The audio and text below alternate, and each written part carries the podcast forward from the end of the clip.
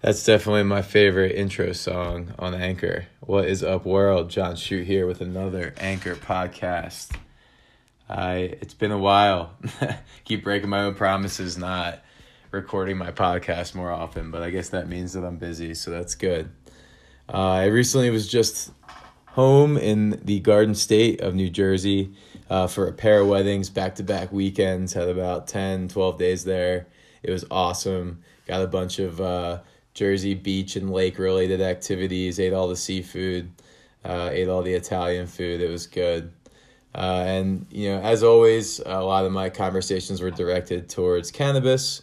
Um, you know, typically it's, hey John, can you send me a product in the mail? Hey John, are you stoned right now? Or hey John, what exactly is it you do again in the cannabis industry? You have a you you, you grow weed, right?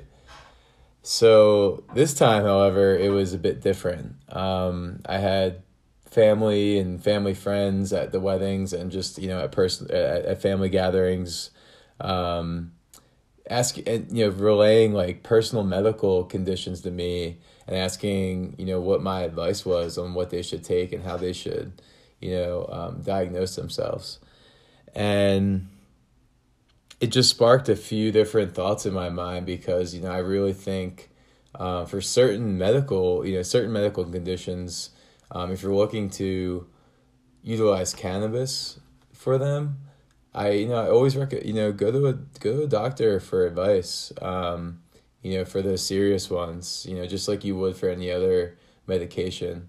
Um, you know get you know get your get your medical card.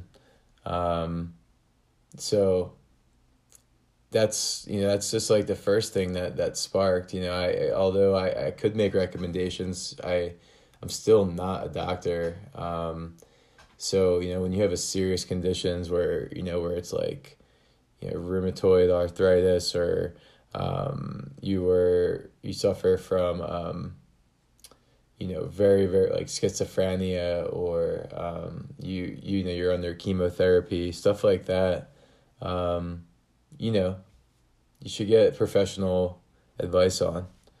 Um, I know that's not always the case, and I know in a lot of cases, um, you know, cannabis is always the safer alternative. But the problem with the black market is is that it you know you don't really know what you're getting. It's not lab tested. You could be hurting yourself more so than actually helping yourself in some cases when it comes to pesticides and other things like that. Um, so, you know, not only um, do I think that you know you need it, it is good to consult a doctor, but I also think that, and I also you know of course think cannabis is safer than a lot of other drugs out there. Um, you know, I also think it's really smart to just know what you're consuming and being educated about the plant, so you know how to treat yourself and medicate yourself. You know, and I'm, you know I'm not gonna lie, like of course getting getting stoned is always fun and enhances activities, enhances the moment, enhances the experience um, you still need to know yourself. Um, you know, sometimes you can get a little bit too stoned. And uh, it's really nice to be able to have the opportunity to control that in some states in the United States. Um, so, you know, I just wanted to touch on why I don't think people should be scared of cannabis, but why they should know exactly what they're consuming and how to be safe about it. If you're in a state that maybe not legal or is just medical, um, or even is you know recreational. Um, so you know, just in the sense of the being scared to try cannabis or use it for an alternative to you know Advil or um, in the, you know even like indigestion, um, stress, anxiety um, have you ever heard of any cannabis overdoses? Um, I've heard of people like eating too much food or maybe having like, you know, a little bit of a trippy experience, uh, or you know, just being a little bit, you know, too, uh, too stoned. Um, but no one dying. Um, maybe dying of laughter. But, you know, there's actually zero, like, there's zero cases of marijuana overdose. And if there has and if there has been any cannabis related deaths, any, they definitely were not associated with the cannabis plant itself.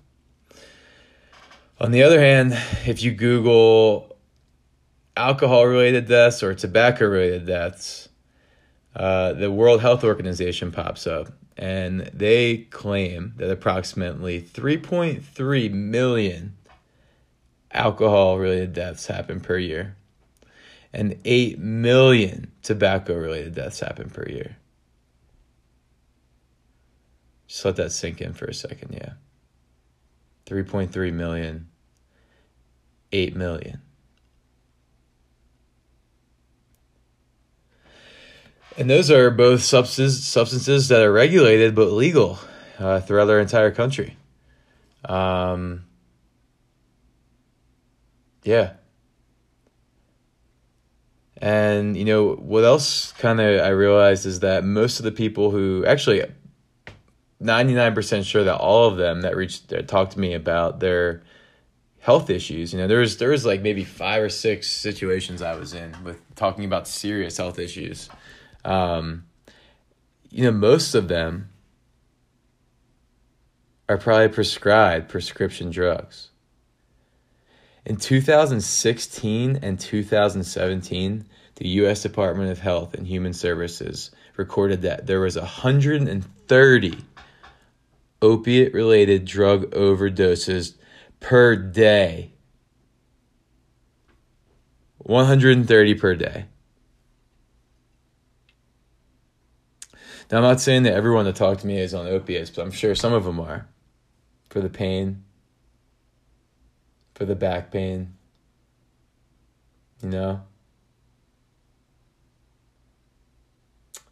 I know, I mean, prescription drugs are so addicting. It's it's crazy, and not and if they're not addicting, or you know, if there's there claims that they're not as harmful as at least I think they are, um, they're definitely not good for you. You know, like even like anti anxiety or sleep medication. Um, it's not natural. It's produced in like a lab and like has all these like doesn't have just one natural. You know, there's there's not there's just so it just doesn't even like sound right when you even like think about it. Like a plant compared to something that's made in the lab to deal with like your natural health issues to deal with your human body that's like a chemistry set that actually has an entire endocannabinoid system dedicated to the chemicals that are in the cannabis plant. You know, not drugs that alternate our our uh, our neurons, that alter our dopamine levels and serotonin levels, and you know make people go a little insane or start to develop addiction or other health issues.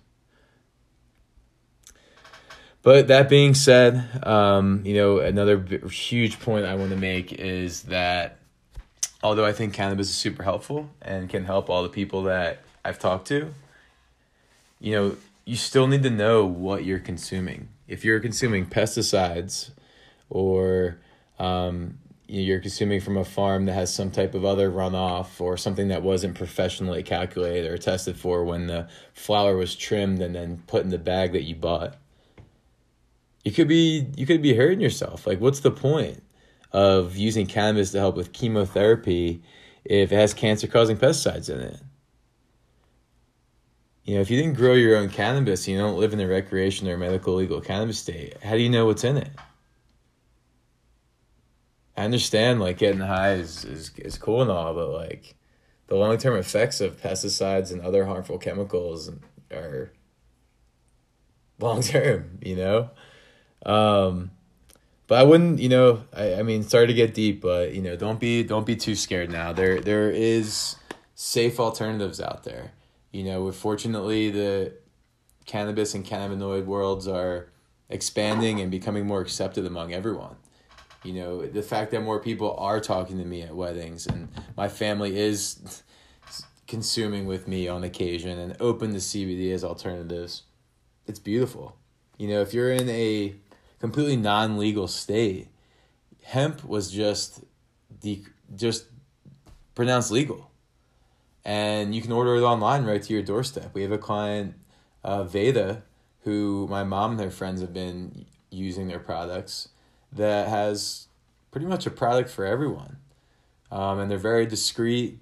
Uh, you never even know there it was a CBD product, and you know they're using it for anxiety, arthritis, sleep issues, and it's it's great. It's a better alternative than to the sleep medication or constant Advil intake or um, you know anti anxiety pills than they're, what they're currently on. Uh, so I would say that you know CBD is an unbelievably safe, effective alternative people in states that are non legal. If you're in a medical state um, you know, I recommend going to your doctor or getting a medical card and, you know, following through with the opportunity to do it right and, you know, have access to clean, safe, and sensible cannabis. Um, I also recommend still ordering the hemp derived CBD for certain conditions.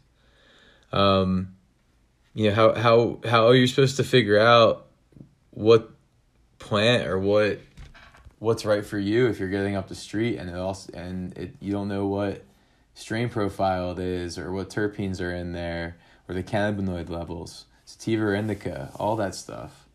Um, the last thing I want to do is have anxiety and then have even more of an anxiety attack because I smoked a sativa with 32% THC, 12% THCA, 15% CBG, 3% terpene pro. You know, it's like sometimes there's like full spectrum plants or, you know, these custom connoisseur, connoisseur plants are strong and you might, you might not want that. It might cause even more issues for you.